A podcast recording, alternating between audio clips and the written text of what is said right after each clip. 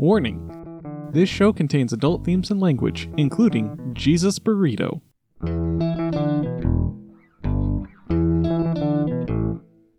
Disevidentia is an inability to reliably process evidence, and this is a podcast all about it.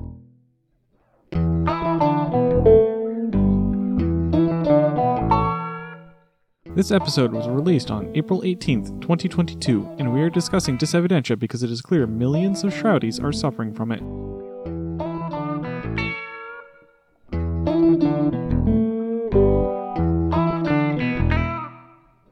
I am Mako. And I am Squeaky. We discuss logic and evidence because we lack any religious iconography of our own. You can support us by becoming a patron at patreon.com/disevidentia. If you spend all your money on Jesus Toast, you can like, subscribe, and leave a review to help us out. If you have a paper you have written or a small business to plug, let us know. Today we are going to discuss ongoing developments of the Ukrainian war and the Shroud of Turin. I'm going to take that okay and use it out of context. No. I'm going to take that and use it out of context. I'm going to have, some horrible white supremacist saying stuff, and you're going to say okay, then he's going to say that, he's not going to kick puppies, and you're going to say no. That's fucked up. I don't know how to take that out of context. You puppy kicker. No! Other than burst pipes, we're on a roll. Okay. We don't have any corrections from last time again. And all the various communities and groups that listen to us have been growing. So fewer people have contacted us for corrections, but we had zero last time. Oh, so we have zero this time, so it's not actually fewer? We're just dividing by zero differently? Okay. I don't know if that's allowed. I don't have any way to continue the joke. You killed it. We're trying to ad-lib some jokes, and you're like, no, you killed the joke. Anyway. I'm sure we got some things wrong. If we did, contact us, let us know. If we issue a correction, we give you a flash drive. Just one of those same ones we're giving away in our raffle, which is coming to a close here any minute for us. But you'll be hearing this in a week, and we probably will have announced winners by then, by the time you hear this. Yeah, I mean, not here, but on our Twitter or something. Twitter, right? Yeah, we'll probably announce in all the places. Okay. One big part of the raffle, and this was inspired by a community member, you know who you are, was... A few episodes ago, we claimed that the average American thinks that Jesus was white. We didn't have any evidence for that, and we realized we might be talking out our butt. We still might owe this person a flash drive, even. We'll probably send them one anyway, even if they're right. Even if we're right, we'll probably still send them one. But we made a poll question to ask, do you think Jesus was real? If so, what race was he? Seems like a straightforward question. I had to invalidate some non-race, non-no answers. And I'm being pretty liberal with race, right? Someone said, yes, Klingon. I did not invalidate that. That is technically a race. A fictitious one, but a race nonetheless. We're talking about Jesus. Fiction clearly is on the table. Wow. But yeah. So some answers I invalidated. Yes, to die for us. Is there some group of people out there called to die for us that I'm unaware of? No. What about just uppercase A? Did they... okay, I feel like if it's just uppercase A, maybe they had their fingers offset, one key, and they went to I don't know, maybe do an apostrophe and they hit enter instead, and then they're like, God damn it, they're like a pirate, they're like, arr, right at the beginning, they're Canadian typing backwards. I don't know, but I feel like something along those lines had to have happened with that A. I don't know. And it's possible, but it would just move him down to the next question. Okay. I don't know. Maybe they remapped the enter key to be the submit. Somebody else just put in an uppercase I. That one, I don't. Other invalidated answers were yes, don't care, interesting question. If you don't have an answer, you don't have an answer. Put one in, or even I don't know. I didn't invalidate any I don't know, or a lot of people had various forms of things that sounded correctish. Yeah. People who said, yes, I don't know. I disagree with your yes, but I didn't ask you to agree with me. I asked what you thought. And if you say, I don't know, that's legit. I can't fault you for that, right? Yeah. People know what they know. So a lot of the correctish ones are yes, Middle Eastern, yes, Jewish, Syrian, Arabic. And some people got really detailed. Yes, not sure what races were distinguished back in the day. No idea. I'll go with whatever the historians conclude. That's entirely valid and way more characters than I thought the poll would let you put in. Yeah. No? That's looks like at least the ones you wrote down. Well, no, okay, there's one more I can see that's longer than it. Oh, yeah. Yes, he's the Monaco Grand Prix because the race completely changed my life for the better. Good stuff. Yeah, that, I guess, is a definition of race. I didn't even discount this guy. Yes, some sort of OP alien. Whoa, that is some conspiracy theory level nonsense and hilarious. Yes, probably the 100-meter sprint. I mean, I don't know, as much walking as Jesus allegedly did back in the day. Probably was a kind of athletic. Probably a relay then? Some sort of marathon? Maybe. Somebody put an orc getting some fantasy races and gnome. Ooh, might just be anti-Semitic and terrible. Maybe, but I don't know. There's some deniability there. I read them all. We didn't get any elf or dwarf. Okay. What about goblin? No goblins. No kobolds. Okay. We won't be able to fill out the Fellowship of the Ring with just these. We need at least a few halflings. Mm-hmm. We got some that were very wrong. We had at least two people that said Muslim, and one person who said Muslim didn't know where the caps lock key was. They just were, like, screaming. Well, they were just trying to be cool, so they just turned on cruise control. Caps lock is indeed cruise control for cool. But, I mean, how can somebody be Muslim 700 years before the concept of being Muslim existed? At least the people who were saying, like, Israeli or Israelite or Canaanite or Arabic were like, sure, there isn't a country Israel, but at least there was a tribe of Israel. Like, they called themselves... Did they call themselves Israelites? No idea. Yeah, but at least that's vaguely plausible. Yeah. And then some other categories of wrong, and I didn't discount this, right? I asked for people's opinions. And this category are the ones that bother me. The rest of these are like, eh. But ugh. So here's another quote. Of course he was real. There's lots of written and archaeological proof, and obviously he was Jewish. Just, as matter-of-factly stating things that are not matter-of-fact. Well, the whole archaeological evidence thing. As far as I'm aware, there's none. Yeah. We have what's in the Gospels, and then two documentary sources, and no artifacts from, his life. And that would be the archaeological evidence, unless we're saying the two documents are the archaeological evidence. But even then, there's not lots. There's two extra biblical paragraphs. Two. I'll go ahead and cite Josephus and Tacitus. And I guess I have to go dig up links now, don't I? Yeah, now you do. Yes. Fine. I will put that. Give me a second. Okay. Another one that was in this very wrong category. There's plenty of scientific proof that Jesus did indeed exist at some point, and yes, he was white. It's simply the fact that no one can confirm if he actually had powers is what most people don't agree on over. So clearly this person has only ever discussed this within religious circles. Yeah, and probably American Western religious circles. Yeah, almost certainly. Because overwhelmingly, people didn't say he was white, but we had huge international reach. I saw a guy from Nepal saying that he was definitely white, which is weird. A lot of people from Africa saying he was black. A lot of people from Europe saying he was Jewish. It's something contradictory. At least one person said he was Jewish, so he couldn't be white. And at least one person said he was Jewish, so he couldn't be white. There had to be white? All right. Saying either way. He's Jewish, therefore no white, and he was Jewish, therefore definitely white. Yeah, sorry if I said that wrong. That's exactly what I meant, though. Yeah. Yeah, it was just some people declare Jewish as white, some people say it's not. And, that shows how loose this conception of race is. Yeah. Meh. I don't know. Correct me, get a flash drive. Okay.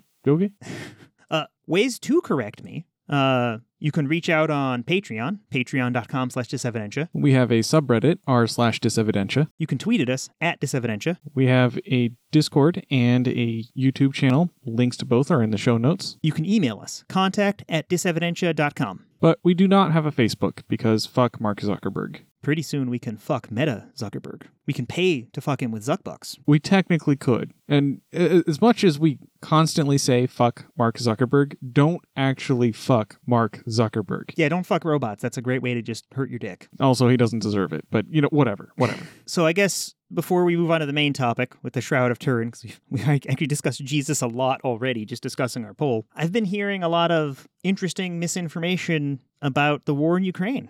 Yeah. I mean, misinformation during wars is kind of a given. There's always been some degree of propaganda during the course of a war, but we also have the benefit of social media and the internet to spread really cheaply produced misinformation. So I'm going to lump all the stuff I've heard sort of into two broad categories. Mm-hmm. Obvious bullshit from Russia. Okay. And ignorant bullshit from right-wing zealots. Okay. So obvious bullshit from Russia. Claims that they aren't doing war crimes. Claims that they're not shooting civilians. Claims like the crisis actors. Oh, God. Yeah. So I started aggregating sources on April 4th for this thing. And that day, it wasn't super obvious to me that there were huge amounts of atrocities. I mean, we've discussed killing of civilians and raping of innocent people. Yeah. Rape. It shouldn't happen. But there was no evidence that it was endorsed on a large level by the Russian army. Well, when they pulled out of Bucha and There were 400 people they've confirmed now that were dead. Even that day, it was kind of unsure. Do we take this one Ukrainian source? It was like the deputy mayor or the mayor saying it. But now we've got all the different news sources. I've got Al Jazeera, NBC Washington. One of the first sources was a blog, Bellingcat. And the BBC has satellite images. We have mass graves. We've confirmed it left, right, and center. And even when Russia put out a story saying, no, those were crisis actors, somebody put out satellite footage from 3 days before saying, yeah, here's the 6 corpses that were on the ground 3 days before that Ukrainian convoy came through. So clearly these crisis actors have some dedication. Dedication, oh my God. Wait, I was not trying to go for a pun there. What the fuck? Well, you fucking got one. Okay. That's some overtime. Fuck. So yeah, there's the obvious bullshit from Russia. But the right-wing trolls are slightly more subtle than that, because the Russian propaganda is targeted at the Russian people, trying to make them not feel terrible about killing lots of innocent people. Yep. And because Russia controls the information inside Russia, they can do that more easily than lie to Western faces. So the Russian trolls' lies kind of fall into, let's explain away what Russia's doing. And try to make Russia seem better because, for some reason, the right-wing people are aligned with Trump and Putin for reasons I don't understand it fully. But, some right-wing trolls are saying things like, Russia is not losing the war, they're pulling out of Kyiv because it was just a feint. Yeah, you don't mobilize that many resources for a feint. And even if you were going to, it doesn't make sense. All of the stated goals of Russia, or even if you want to put hypothetical goals onto them, right? They were trying to denazify. They were trying to, if it was a feint to distract troops or resources from the Donbass region or whatever, any goal is furthered by taking the enemy leadership. There is no war you can prosecute against Ukraine that isn't made more effective by successfully taking Kyiv. Yeah. Yeah. So it's as a feint, it's dumb because most of the defenders of Kyiv were locally grown militia groups and defenders who were there. They weren't going to, it's not the kinds of groups you can move across the country. Imagine if Michigan had a militia to defend Michigan against Canadian invasion, and you have to move them all the way across the country to Texas, right, to defend against Mexico invading. That's similarly difficult and a similar distance. It's ridiculous. And the other right-wing lies line up just about like that. I don't know. I've got some good sources for that. I found one gamer turned analyst who is just applying basic logic and using Oryx and other open source intelligence groups. Sorry, other open source intelligence sources. And he makes a lot of good logical points. He's not shilling for either side. His name is Pirun. How do you pronounce that? Right here. Pirun? Yeah, Pirun. That's my guess. Yeah. For the other stuff, we're citing the New York Post, ABC News, Human Rights Watch, the BBC for the satellite images, NBC Washington for mass graves, Al Jazeera for the intercepts. No, wait, I'm sorry. Where's the one where the things were intercepted? I already mentioned. Right above here, right here. There it is. Yeah. And the we're citing the New York Post for intercepted messages where somebody in some level of Russian leadership is telling people to kill civilians. So now it's undeniable unless all the sources that have reported this are all being fooled. It's way too plausible that there's specific targeting of civilians to discount that at this point. The scale at which we are seeing civilian deaths suggests that there has to be some amount of leadership endorsement. Yeah, it's ridiculous. How about we move on from murder onto just tricking people out of their money? Okay. I mean, I presume that's why the Shroud was invented? Maybe. I mean, it's not like Turin is exactly a hopping tourist hub. I don't know. It could be that, yeah, some dude wanted to just set up a display and charge admission, or maybe he was just trying to impress a girl. I don't fucking know. The reasons people throughout history fuck up to impress a girl. It happens all the time, dude. All the goddamn time. I am not disagreeing one bit. I have done my fair share of stupid for such reasons. We all have. What? I started reading the sponsor sketch just to refresh, and I read "What are you doing?" and my brain immediately inserted Step Shroud. What are you doing, Step Shroud? Ooh. Why am I like this? You were saying that it's plausible that the Shroud of Turin was just a tourist trap? Yeah, we don't know. There's a lot of things about the Shroud of Turin we don't know. We don't know, what prior to, I think, 1389, what exactly was going on with the Shroud of Turin. We don't know why it surfaced where it did. We don't know we just don't know about its genesis, for lack of a better term. We don't know. One of my favorite things is that in the timelines for important events of the Shroud of Turin, the first thing that came up was 13th to 14th century, Shroud of Turin discovered. 1390, a Catholic bishop calls the shroud fake. What? Yeah. Like, if they thought it was fake way back then, what are the real chances for verifiable quality artifact here? Yeah. Well, let's rein in the they. It was a singular bishop. But yes, the singular bishop that went to see the Shroud of Turin immediately concluded that it was a fake. Okay, I'm going to make sure I'm going to have to add that CNN source, the CNN travel one, because that timeline is too perfect. It's not a great source because it uncritically accepts so much of the nonsense, but that timeline is so good. Okay. But for those that don't know, we really should probably establish what the Shroud of Turin is. That's fair. Yeah. So if those of you that are familiar with the story of crucifixion for Jesus Christ, Jesus was crucified, and to prove that he was dead, he was pierced by a lance, and then they buried him by wrapping him in a linen cloth and placing him, I believe, in a cave, right? It's my understanding there was a cave involved at some point, yeah. Yeah. So the Shroud of Turin is that linen cloth that Jesus was buried in, allegedly. Yeah, that's it. Where exactly it was from the time that it was removed from Jesus's body to roughly 1390 when it appears in written record, we don't really know. People have made a few claims about where exactly it was and what it was, but yeah, all of that is speculation and unknown. To provide some more context for this, this is a shroud that measures, so it's 1 cubit by 4 cubits. For those of us who don't like those really old, outdated measurement systems, that makes it just about a meter wide and 4.25 meters, so 4 meters, 25 centimeters long. If you'd like your units slightly outdated, it's 3 feet, 7 inches wide and 14 feet long. So it's a big, long rectangle of cloth. Yep. That was a standardized size for Jewish culture at the time. And how you use one of these cloths is you'd put a dead person on one half of the cloth, and the other half you'd fold over their head, and you'd tuck the rest under their feet, and then you'd cross their arms on them, you'd cross their legs, and you'd wrap the remaining bits on the edges over them, and it would create a suitable body bag. And then you'd use a linen strip about a hand width. This part wasn't nearly as standardized. 4 inches maybe, I don't know, what is that, 10 centimeters, something like that, wide, and the same length. So you could just tear a bit of your shroud off, and you'd tie it around their feet and wrap it around their body in a spiral, tying it off on their neck, giving you a nice body bag and handle for carrying your Messiah away. A handle, even. Yep. Convenient. And a lot of the problems with this stem from blood, forensic evidence, things that come from it carrying a body or not carrying a body. So, want to jump into typical bullshit that shroud believers try to put forward? Sure.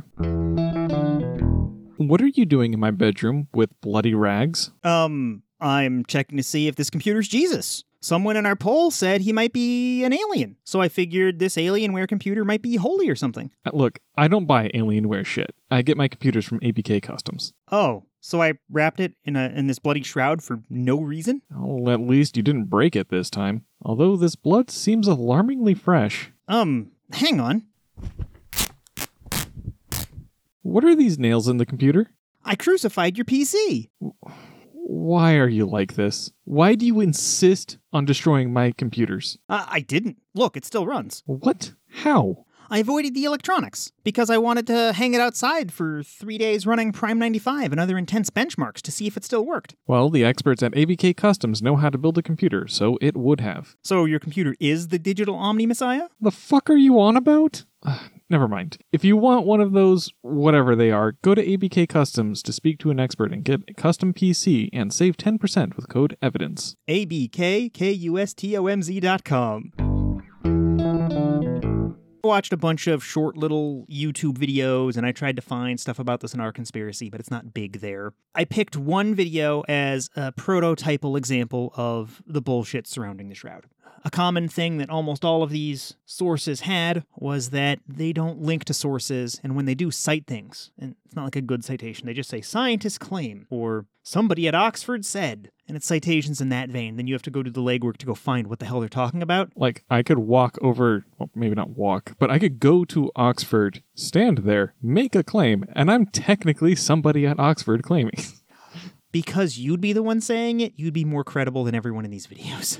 Yeah, but still. Yeah. Just me being geographically at Oxford doesn't qualify me to make statements. And technically that phrasing means anyone geographically at Oxford. Yup. It's some bullshit. This one video was released in 2019. And that's not special. These videos come out all the time. There's always some person who's just suffering Disevidentia really hard who makes another one of these videos probably once or twice a day. But check them for trivially checkable erroneous claims if you have to deal with them for some reason. Like this one claimed that the shroud was available and on display. All you had to do was go to the church and look. It's been off public display since 2015. 2018, according to a source that I read. Okay, but another source I saw said that it was taken off public display in 2015 and was shown once again in 2018 to a limited selection. Yeah, it was like 1 week. Yeah, okay. Most showings are much longer than a week, but the 2018 was about 1 week. Don't they call them like ostentatias or something, and people get to look at them for a while? Something like that. Yeah, it's not on public display. And for the past 20 or so years, it really hasn't been. They put it on show for a while and then hide it away again. Yeah, it's at pretty much Pope discretion. They will put it out, then take it away, put it out, take it away, whatever. Continuing this theme of trivially checkable bullshit, this person claimed that there was no mention of the shroud in scripture or in other places, and that the appearance of the shroud not being in these places made it more credible. Because why would you fake something that wasn't in the source documents? Okay, that's terrible. A little backwards, but I guess kind of. Well, they're saying that nobody has a stake in it, so therefore what's the motivation? That's not great logic, but it's something, kind of. It's also just wrong. Yeah, figures. John 20-7, whatever, I'll link to it. I'll give you a Bible Hub link. They talk about the shroud and it being discarded and left behind in the cave. Huh. So it's mentioned, and other people write about it. It's just bullshit. They also talk about, they claim that the scientific community comes to some consensus that the shroud is real, but they link to no papers, they link to no studies, they don't even link to a scientist. So yeah, we'll be covering it a little bit later, but I did read the few comments from actual scientists, and all the ones that came close to trying to claim that it is real are dubious, and all the rest are at best saying inconclusive. So that's just not correct. Yeah. And this is what most of this is like. They're baseless claims, they're appeals to emotion, or they're saying things that are trivially debunkable. But then there's a category... Oh, before we get onto the category of more plausible videos, more plausible nonsense. These people will often make pseudo-scientific claims, and they will say things that forging is impossible because of some special property of the shroud. Well, if you have to deal with this, ask for a source on what about this shroud is impossible to forge, because people will say it's impossible to forge and then not say anything about the composition of the shroud, because some people will say there's UV light was needed to make the shroud. Some people are saying that it couldn't have been painted. It couldn't have been a ton of different things. And none of them are really based in reality. There's nothing that special about this, and we'll get into that, I'm sure. Mm-hmm. But there's probably a dozen different ways to fake this. It just, some of them take time, like letting it sit around for a good long time before it becomes difficult to get to that state. If a thing has to rot in a basement for 20 years before it looks plausible. No, it's at a few hundred years, so good there. Yeah. So the other category of, this specific video claimed that all forging was impossible. They presented no evidence, but they did throw a bunch of technobabble at it. And they claimed that it needed high energy radiation bombarding, but again, cited no sources. Well, if anybody's making claims like this, we need to demand sources. Yeah, what kind of high energy? Even when you're just saying high energy, do you mean a lot of heat? Do you mean a lot of light? Do you mean a lot of sound? Do you need to shout at it really, really, really, really, really hard? Hurt its feelings. What energy and how high and what process are you expecting to see happen when you apply this high energy? Get details. Yep. And then when you can start getting details, you get into the other category of claims around the shroud. Things that are proper pseudoscience instead of the trappings of pseudoscience. I've got a link to a BBC documentary that just asks questions about the validity of the shroud. And I was annoying Mako with it, listening to it while he was here. We were, just about to start recording as I got the last 5 or 10 minutes of it done. But it's not great. I went through and vetted some of the sources they are claiming, and they're not great sources. They're not following anything resembling the scientific method, but they have a lot of the trappings of science. They take pieces of fabric and stick them under microscopes. But are they testing or experimenting, or what are they doing? Can confirm, microscopes are scientific. Yeah, that's about what they're doing. This feels like science. Look, a tool. Believe us. It's a science tool used by scientists. They have science in their name. So the number one hard thing to overcome here is that the shroud has been carbon dated. And religious people love to throw mud on carbon dating, but scientists keep going back to it because it works and is reliable. Yeah. When organisms take in carbon, they take in carbon-14 for reasons, or biological reasons that are like good chemistry reasons. Well, the isotope is created from solar radiation, but we can get into that later. Yeah, and this decays at a known rate and lets us estimate how long it was until a thing stopped living. And since we make linen out of cotton, and cotton is a plant that takes in solar radiation and carbon, that lets us really confidently date these things. So in my own personal experience, I've had young Earth creationists try to tell me that carbon dating doesn't work because how do you know the thing wasn't in a pool of water? And I'm like, dude, it's carbon. It doesn't care if it's in water. It's carbon. It doesn't care if you burn it, if you do all these things to it. The only thing that changes it is time. And, well, like you said, solar radiation forms it. But yeah, well, the way I heard it described when I was doing my research is it's carbon dating works when something, like you're trying to measure when the organism or the object, most of the time it's organic, but technically doesn't have to be, but when it stops exchanging carbon with its environment. Like you and I, we are living, we are breathing, we are exchanging all sorts of things, carbon included, with our environment, even now as we record this podcast. Yeah, every time I breathe, I give off carbon, and every time I eat a Chipotle burrito, I take in carbon. Yeah, so when that stops, presumably because of death, then, okay, yeah, you could be in, submerged in water, but... And, like, I guess maybe some carbon from the water would get onto your skin, but that's not going to, like, get everywhere throughout your body like you being alive does. Yeah. When cotton is formed, an organic process happens, a chemical process happens that locks carbon into fibers. It's like soaking it in water, unless it dissolves it, isn't going to significantly exchange that. It's not, like you're talking about, a process that exchanges carbon with the environment. It's not gonna change. Yeah. And that's why you can do things like take a piece of wood that's super old, possibly, like thousands of years ancient, and ask, when did this come from? And get a good answer with carbon dating. And I even learned something during this. When we were first discussing the episode, you were like, carbon dating did this. And I'm like, I don't think carbon dating can do anything younger than a few thousand years. And I've been wrong about that for the past 20 years. Yeah. It totally can. I actually made a point to put in the radiocarbon dating thing specifically because of your comment. Yeah, so I'd been duped by a young Earth creationist about 25 years ago into believing that nonsense. I still proved him wrong using the rest of science, but damn. Yeah, and I suppose, like, since we're talking about it already, I can go over some of that. But yeah, carbon-14 is the specific isotope being tested. And this, one of the Reddit comments when I was trying to get a better understanding of radiocarbon dating made a point that isotope dating is something that is used in all manners of different isotopes. In fact, the similar technique to this, but not with carbon-14, with an isotope of uranium, was used to estimate the age of the Earth. But it's the same basic idea. You're measuring decay rate of a particular isotope.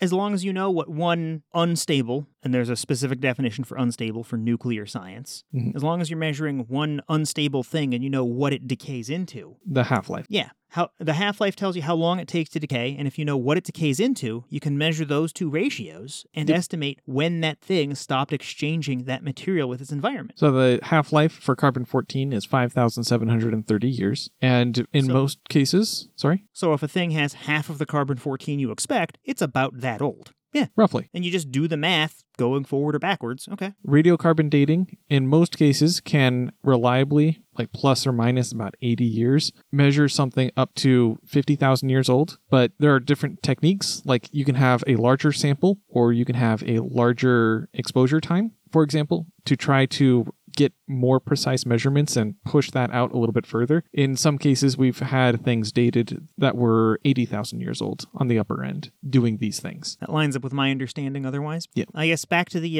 BBC documentary real quick. Yep. Because we just started off with, they keep lampshading carbon dating. Because they opened up with, this has been carbon dated. This is settled by scientists, right? And yeah, it pretty much is. Everyone who's taken a look at this and is credible and doesn't have, like, problems agrees. This thing was made sometime in the 13th or 14th century, and that's that. But they went and found some experts who were sympathetic. Like, they got one cloth expert, and she was apparently some sort of historian of textiles, and they were talking about the way this thing was woven. It has what's called a herringbone weave. A herringbone is a zigzag pattern, but lined up so it's like straight instead of at an angle.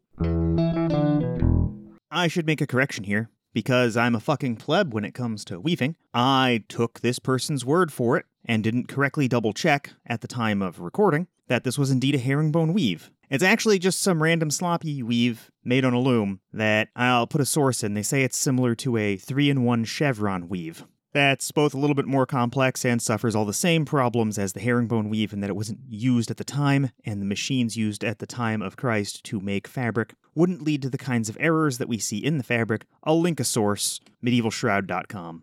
The rest of my points here still stand in that this fabric probably wasn't made at the time of Christ, but was easy to make at the time in medieval Europe when the shroud appeared. So, a fancy weave pattern that they didn't have in Roman times. So, it can't be from Roman time. I guess somebody could have invented it just for Jesus. That's possible. That's a remarkably specific claim. Yeah, and that's just not something people normally talk about. And this historian didn't point that out. So clearly this person was deeply sympathetic to this. They didn't even provide an explanation for this issue. They just washed over it, which tells you that they're really biased here. They wanted to prove a certain point. And to buy themselves credibility, this documentary did things like listed all the ways a forger could have forged this. And of course, they didn't list all the ways. They listed a few ways, and they ruled them out. Like, this couldn't have been painted because reasons. And they had some reasons that were kind of bad, and all boiled down to, none of this looks like paint, ignoring that you could bust out a paintbrush and paint blood on there. Because the substance on the shroud, by everyone's measure, appears to be real blood. They also said that an embalmer couldn't have faked this, because there's no way an embalmer would have known to crucify people through the ankles and wrists as the shroud appears to be,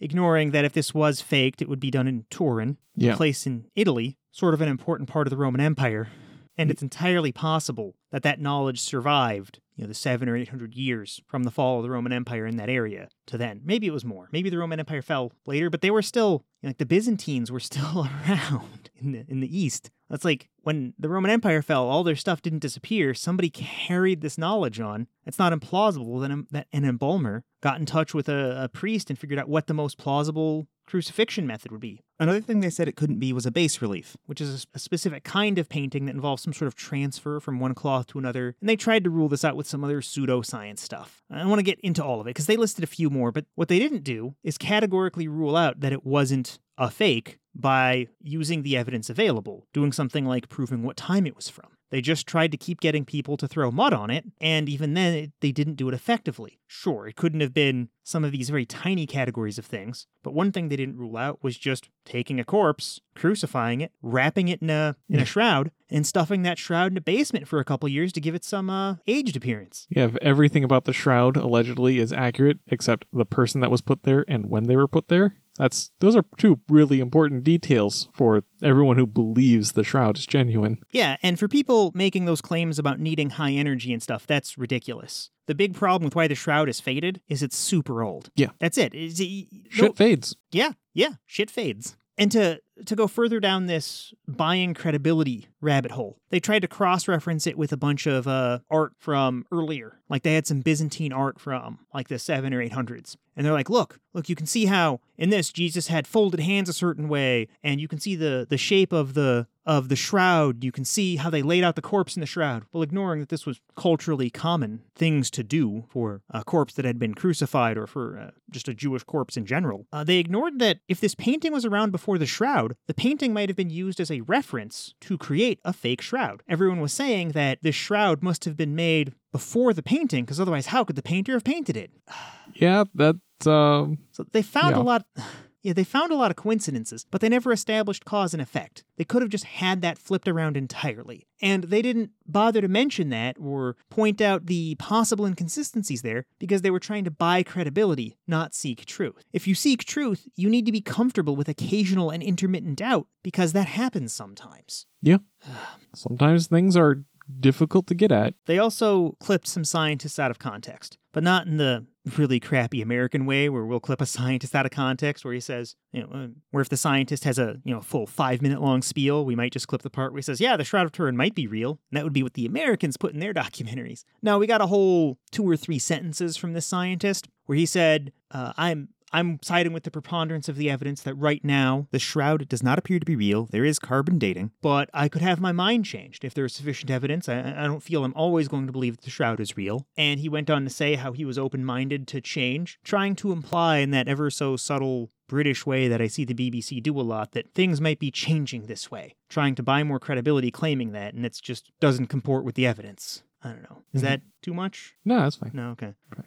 And finally, the last thing they did was when they did try to claim to run a test, they didn't run a test. They made a big dramatic showing of. They even asked, are you willing to test your shroud and see if it works in the environment it was designed for? And they went and put a corpse in a cave. I mean, it was a styrofoam corpse. We all knew that, but they just put it in the cave and they acted like this was some big test. What is that supposed to prove? Fucking nothing. It was supposed to get you to think that they're proving a thing and then fill up five more minutes of the documentary. Oh, okay then. It was just nonsense. It literally was nothing. It just angered me, so I just wanted to just yell at them for this. Yeah. Blah. They proved what would happen if you put a styrofoam body wrapped in linen in a cave. So to wrap up that chunk of what I just went over, there's sort of two categories of this BS. There's the totally unsubstantiated nonsense, which is what most people, in my experience, put forward in day-to-day conversations about the shroud. And then there's the pseudoscience with the air of legitimacy. These people looked like they were trying to do work. They had tools. They had apparatus. It looked like they cared. But if you dig into any of their claims, even the littlest bit, they fall apart. Yep. Okay, what do you got? Something about the history? Is it true that Jesus was all about gold and wealth? Of course not. Haven't you ever seen important documentaries like Indiana Jones and the Last Crusade? No, I'm just trying to write a joke to tie Clock and Chain's new gold jewelry for Autism Acceptance Month into this episode. Don't they make custom chainmail? Yeah, and this month they have some new gold pieces to inspire awe and celebrate neurodiversity and autism acceptance. Where do I find this? Asking for a friend. Clockandchain.squarespace.com and use code EVIDENCE for free shipping in the US, even to a friend. The history of the shroud. The history of the shroud. I'm not going to go into a whole lot of nitty-gritty about the history of the shroud because I don't have time for that, to be honest, but just a brief rundown. So we don't know what was going on with the shroud prior to the 13th century. We just don't. We know it has a written record that begins in 1390 AD with the bishop that we mentioned earlier. So literally the first piece of documentation we have on it is that it's fake. Yes. Yes. The very first thing that acknowledges its existence claims it's fake. Tell me you're religious without saying you're religious. Anyway, so I'm probably going to butcher this name, but it was originally in possession of Geoffroy de Charney in Lirey, France. I probably fucked those up. What year? 1390 AD. Oh, he's probably dead. Well, and even if he isn't, he probably doesn't listen to the podcast. You're fine. I would still like to get pronunciations correct, but whatever. I'm just not. You're right. I shouldn't apologize specifically to that person. But, I mean, there's probably somebody out there with that name that's like, hey, you fucked up. And that's valid. Okay. Anyway, so after that, some time went by, as time tends to.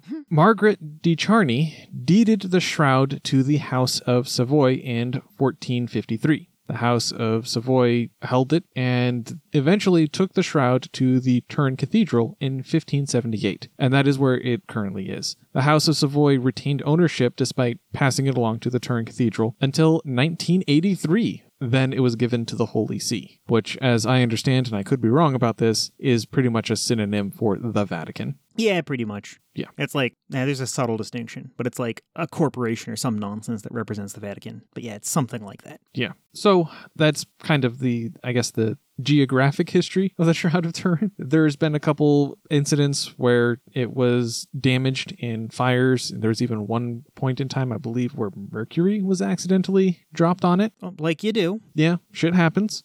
But yeah, those are things like that have also happened in the Shroud's history. But the Shroud's history is not too much more than passing the ownership, moving around geographically, and the occasional damage it suffered from mishaps. Okay, so largely it's been in private collections or been just held by the Vatican and not much analysis or discovery has gone into it. I presume this changed recently with more scientific techniques and better options? A bit, yeah. So I don't know exactly what prompted the Vatican to want to publicly do tests the way they did initially, but if I was to speculate, it would probably just be because of all the scientific methods that were being developed at the time. They probably figured, hey, yeah, we can verify its authenticity, so go for it. The very first direct study, and I say direct because it involves direct contact and sampling of the shroud itself. There have been other scientific analysis even before this, but those were people taking photographs of the Shroud of Turin and then scientists analyzing the photograph, not hands-on analysis of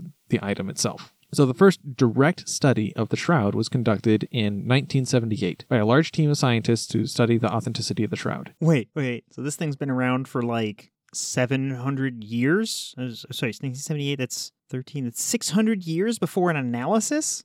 From scientists that has been published. If there probably have been other people that have examined the shroud, but if that has happened, it's not documented. Okay. That's just it's a lot you can do to tamper with an object in 600 years, but okay. Yes, yeah. Absolutely. So anyway, the group of scientists that were formed for the study was the Shroud of Turin Research Project. Strup. Yep. Like it when your acronyms are pronounceable? It's okay. Nice. Yeah. And then there's XKCD being deliberately antagonistic in that regard.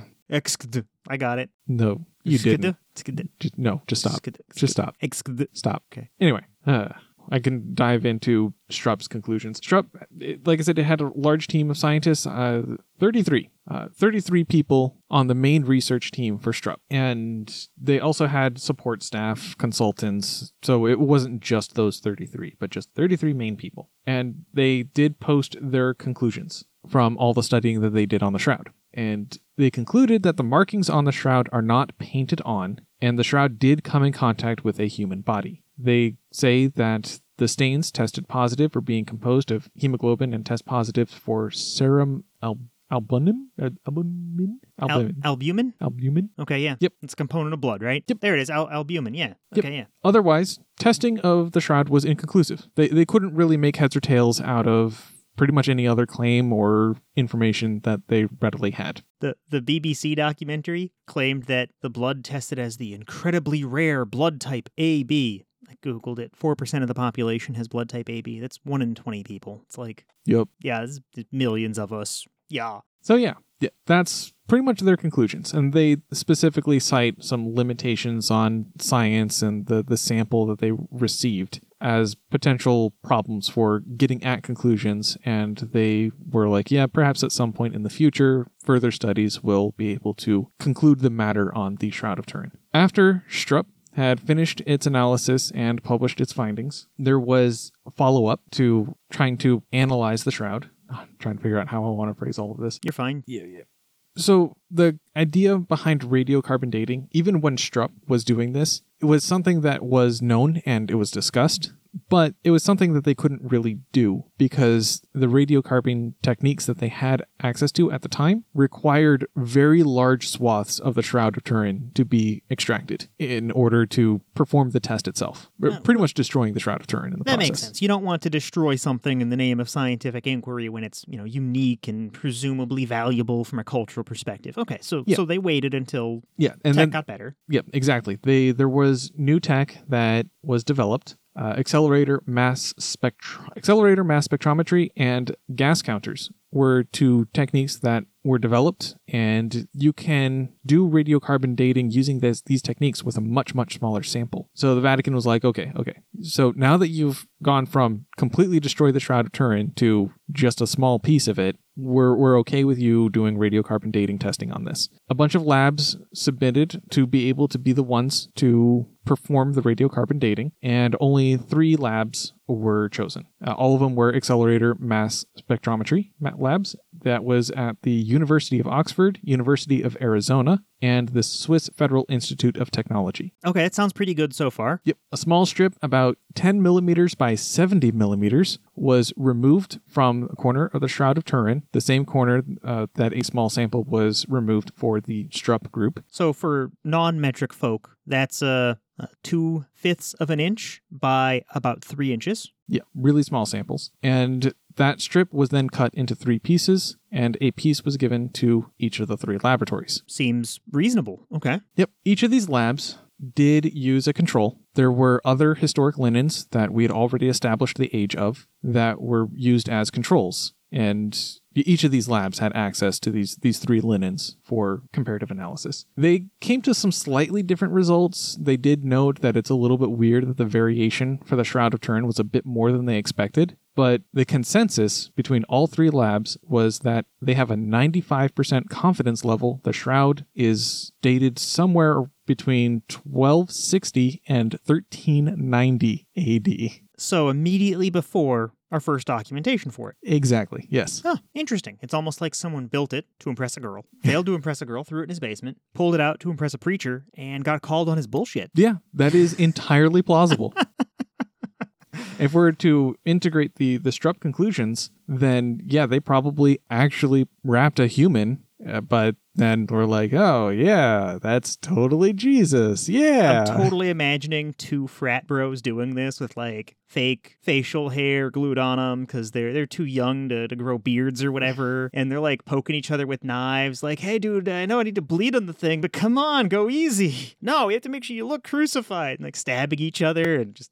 Some sources for this before we go too much further and dive into the next piece of controversy. Shroud.com, you've got some sources for what the Strupp conclusions. We've got some meta-analysis on the three radiocarbon dating techniques. We have a paper on escholarship.org. I've got rochester.edu for what albumin is, and I've got the Red Cross for blood types. And Wikipedia does have tons of sources on this, and they give ISBN numbers for a ton of things, so you can verify and vet for yourself. And there's the radiocarbon dating and the Shroud of Turin page. Check both of those out. We'll have links to them. And in this next section, we've got more shroud.com, encyclopedia.com, ResearchGate for some papers, and earlychurchhistory.org. You're going to have to explain that one to me. Okay.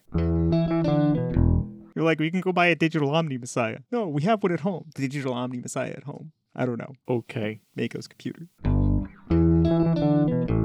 I wanted to try to get information on the claims, which I guess this probably should have been in with the claims. Whatever. I want to at least attempt to represent the people that are trying to say that, oh yeah, no, the Shroud of Turin is totally legitimate. Because when you understand what they're saying... you can more readily and reliably shoot it down if it's wrong. But if you don't understand it, then it's just pointless crosstalk and noise. Anyway. I'm of the opinion that anything about the Shroud is pointless crosstalk and noise at this point. I could have been convinced, but so far everyone being pro-Shroud has been pro-ridiculousness. Yeah. I've seen no credibility from the Shroud crowd yet. Yeah, there's specifically regarding the claims that it was used to wrap the body of Jesus Christ. There's pretty much nothing to prove that. I mean, now, we don't even have good circumstantial evidence yet. You're going to talk about... Oh, sorry.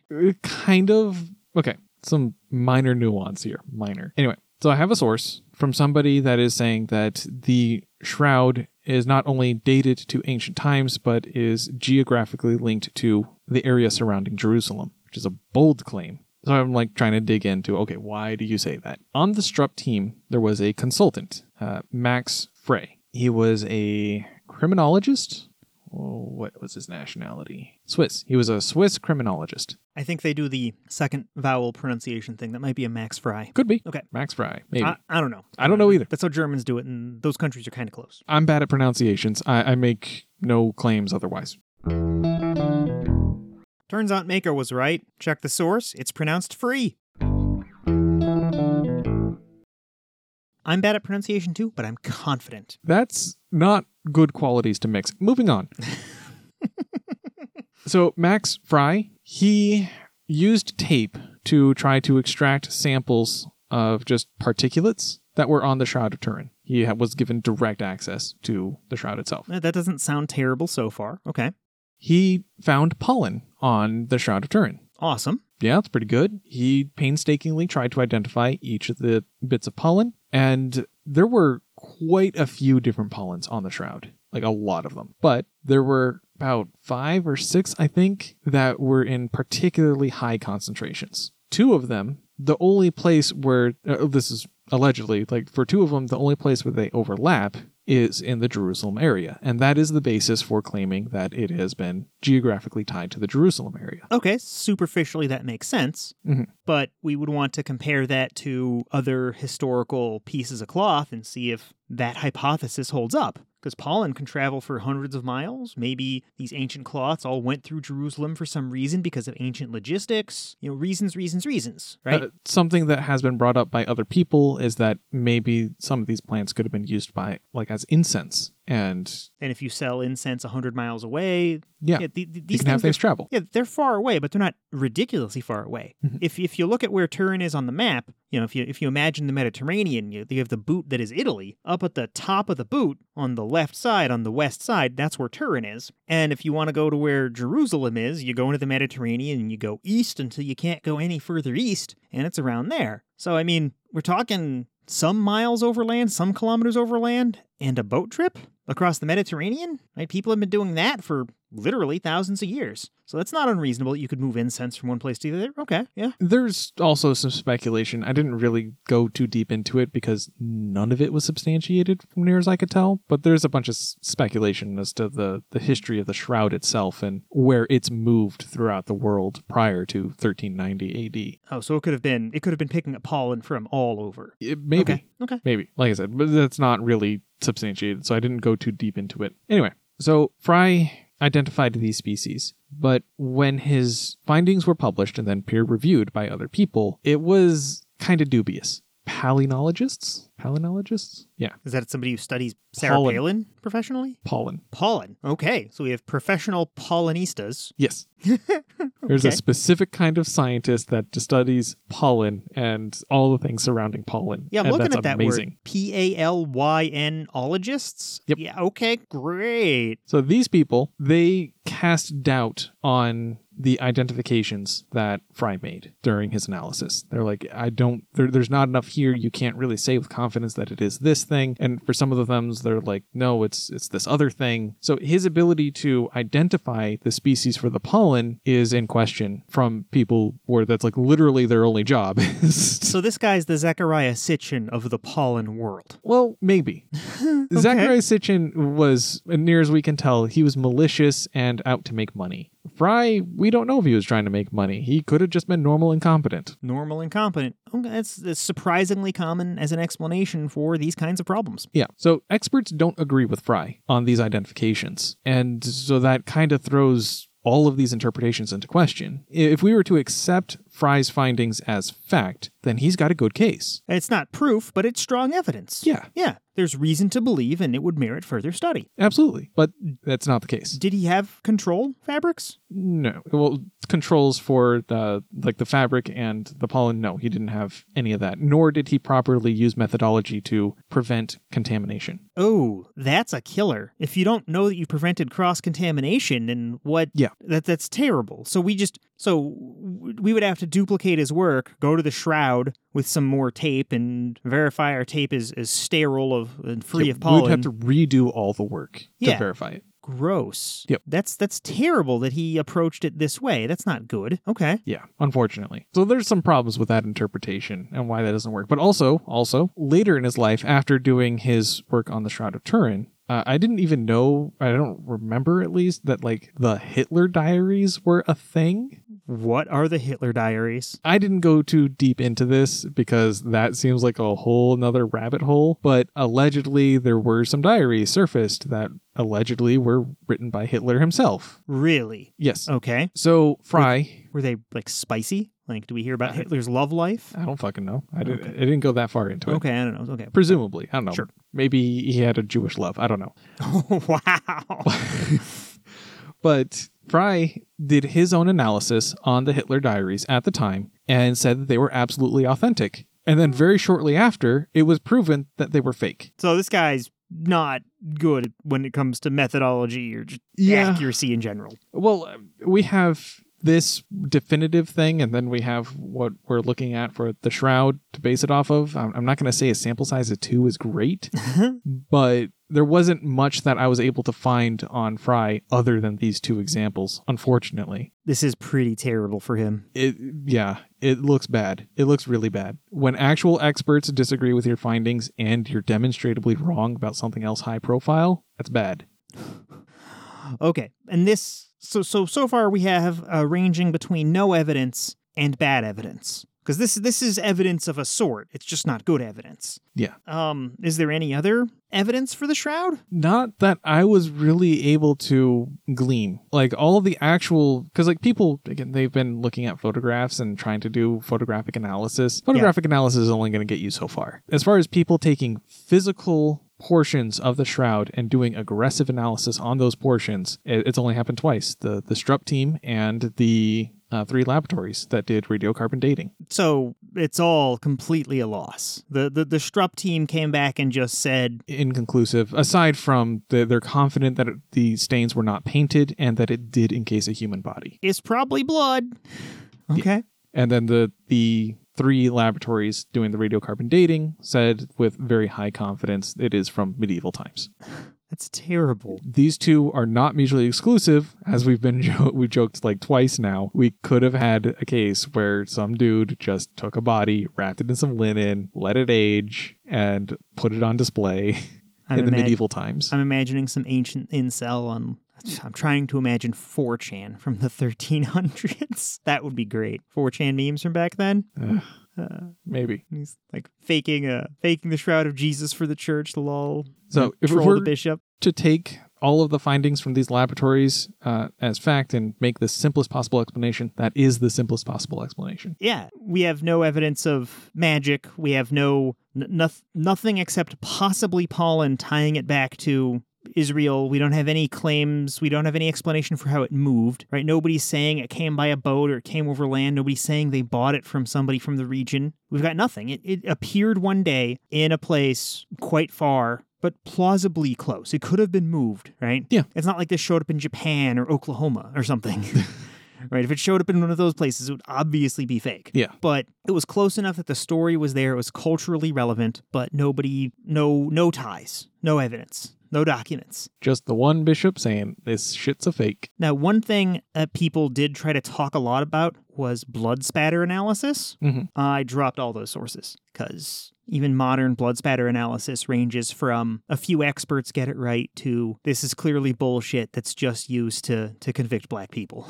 Yeah. Yeah. So, I mean, modern blood spatter is not great. Even the harder modern forensic science like fingerprints and ballistic gun identification, they aren't great, where you try to match patterns on the bullet to patterns on the inside of the gun, or you try to lift fingerprints off things. The one time I heard a good application of blood spatter analysis was people were trying to argue like aggravated assault, like undue force, in a case where somebody had bludgeoned another person to death with a baseball bat. And they were like, yeah, we have a high degree of confidence that this person swung the baseball bat at the other person's head about 18 times. I'm like, well, how do you get that? Well, across the ceiling, we see 18 distinct streaks of blood. Holy shit. There's blood spatter analysis, then there's counting violence. Like, holy shit.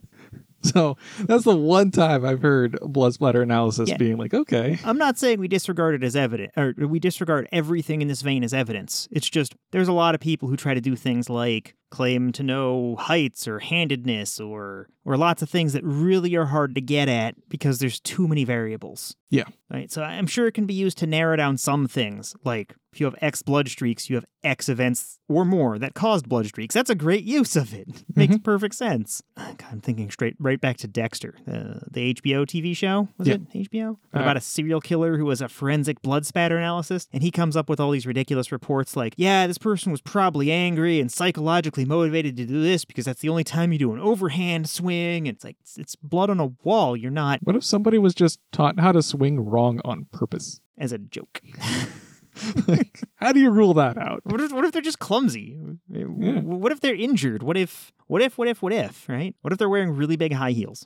It would make them seem taller. Okay, I guess. I don't know. But yeah. Just ridiculous stuff, right? So it's like forensic science is not what it's made out to be. We trust a lot of the stuff in a courtroom a lot more than we probably should, because people in a courtroom confidently say the stuff in front of a judge. And that's what sways judges, juries. I'm so sad now. Mm-hmm. We could probably prove the Shroud of Turin is real in a court of law by getting enough experts to say stuff. And we could probably disprove it too. Okay. And this, do we need an ends on something light? Nothing here's that heavy. Not particularly heavy. Yeah. I mean, it does. I mean, we are talking about the death of somebody? I disagree. I don't think he was real. Well, I'm just saying somebody. I'm not asserting Jesus. Like I said, the simplest explanation is they did put a body in the shroud. It just definitely wasn't Jesus. I don't think you have to kill the person for that. I think you get a volunteer and you poke him a couple times, make him bleed a little bit, and then, you give him $50 and send him on his way. Maybe. I don't know. I'm sure bodies were plentiful back then. That's true and fucked up.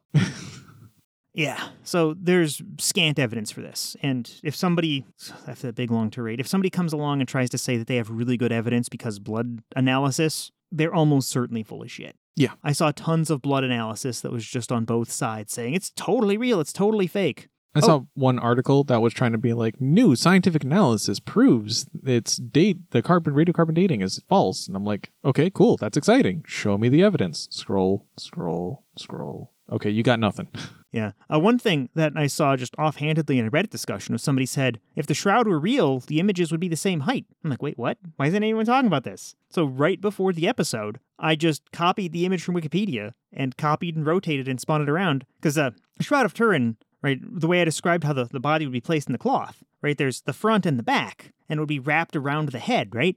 Well, one side of the shroud is like an extra foot longer than the other side. And that, I mean, that's a discrepancy. That might be explainable, right? Yeah, that seems weak, but it's something. Yeah, because I would expect that the shroud would conform to the body better on both sides. You wouldn't get all the stretching on one side. One side's the guy 7 feet tall, the other side he's 6 feet tall, which is still enormous given somebody back in the day. Yeah, malnutrition was so common, people were statistically shorter. Yeah, and also the Shroud of Turin's face. It's a white guy. It's obviously a French or Italian or European guy. That's just, it's not what you'd expect when you see someone, like we were talking about earlier in the episode. Jesus would have been Jewish or Palestinian or Arabic or not what you got with this high cheekboned white guy look. Yeah, I mean, it's just, if you look at the shroud, your first thought should be skepticism because it doesn't look like what Jesus ought to look like.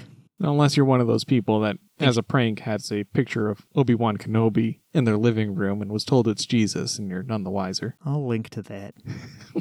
Poor grandma. Been praying to Obi-Wan Kenobi the past 15 years. Doesn't know. Okay, that's it, though. We've been blathering on with a bunch of nothing for a while now. Yeah. Okay, well, thank you for listening. Thanks for listening. So now how we talked about the Disevidentia laser gyroscope, $30,000. Yeah. We could be like, the Holy Disevidentia laser gyroscope, $35,000. $5,000 for holy? Yeah, why not? Okay. We can define how holy is with our own products. It's our products. That's our privilege, God damn it. I feel like Billy Graham or the Pope will have something to say about this. Some other mega preacher. They'll want their cut. Then they'll endorse it too. We'll make our own church with blackjack and hookers. Is that a Simpsons reference? Futurama. Okay. And also a little bit of a history thing. Thanks to all of our Patreon supporters. Our supporters at the evidence investigator level or higher include Jared, Duct Tape, Keldar, Stephen Larrabee, and Kaiju Helena. Thanks to all of our Patreon supporters. Our supporters at the evidence investigator level or higher include Jared, Duct Tape, Keldar, Stephen Larrabee, and Kaiju Helena. Thanks for listening, and don't forget to like, subscribe, leave a review, or tell a friend. If you aren't sure where to do that, read the show notes, transcripts, and listen online at disevidentia.com. Support us financially at patreon.com/disevidentia. We have a subreddit, r/disevidentia. Tweet at us at disevidentia. Chat with us on our Discord server or watch our videos on YouTube, links in the show notes, and email us at contact@disevidentia.com. Copyright 2022, Blacktop Studios, Inc. Intro music was Slow by PidX, used with permission.